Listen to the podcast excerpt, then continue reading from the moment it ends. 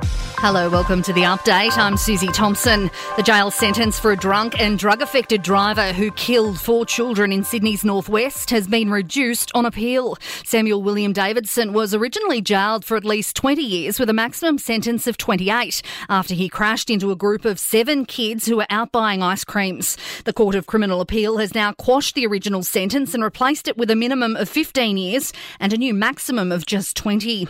Pressure is mounting on the Commonwealth to reinstate some pandemic related assistance measures. A snap national cabinet meeting scheduled for Monday. The Prime Minister facing rebellion from states, union, and health experts over a decision not to extend a $750 payment for COVID positive workers. Travellers are being urged to take personal responsibility to stop the spread of two highly infectious livestock diseases. $14 million in Commonwealth funding has been allocated to efforts overseas and at home to combat foot and mouth and lumpy skin skin diseases. Falling commodity prices are behind a sharp drop in the markets. The All Ordinaries dropped about 1.5% before a marginal recovery. CommSec economist Steve Daghlian says demand concerns linked to China's property sector have seen iron ore prices fall from April's high. We've actually got losses across most areas of our market, but it's really the mining sector that's doing most of the damage, and that's because we've had a bit of a pullback in most commodity prices over the past day. Uh, iron ore was down about 5% and has now fallen by about 30%. About 3% of Australian teenagers are believed to have a level of addiction to video games, with experts saying thousands are gaming at pathological levels.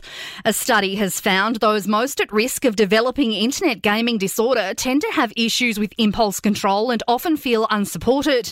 Macquarie University Associate Professor Wayne Warburton says addressing risk factors can help break the addiction. Being socially isolated, but you're online, you feel you have friends, having low self esteem offline, but feeling good about yourself when you're online, having not much control over your life offline, but feeling like you have lots of control online. And the first wife of Donald Trump, Ivana, has died at the age of 73. The Czech American was a model, entrepreneur, and mum to Donald's eldest three children. Ivana died of a suspected cardiac arrest. To sport, brought to you by Ladbrokes Mates Mode, the better way to chat, share, and bet together. T's and C's apply. And remember, gamble responsibly. Call 1 800 858 858. The West Tigers have laid out a coaching pathway for the next five seasons. Tim Sheens will return as head coach next next year before handing over to Benji Marshall for three seasons in 2025. And Tom Hickey will return for the Swans tomorrow for their AFL clash with Fremantle in Perth. In entertainment news, it seems Travis Barker is back to full health after being rushed to hospital with acute pancreatitis. The former Blink 182 drummer jumped on stage with Machine Gun Kelly to perform as part of Kelly's mainstream sellout tour. And Vince Colosimo could be facing jail time after pleading guilty to serious drugs charges. The 55 year old Australian underbelly actor was charged with driving unlicensed and on drugs when he was pulled over in Melbourne last year. And that's the latest from the Nova Podcast News team. We'll see you later on for another episode of The Update. I'm Susie Thompson.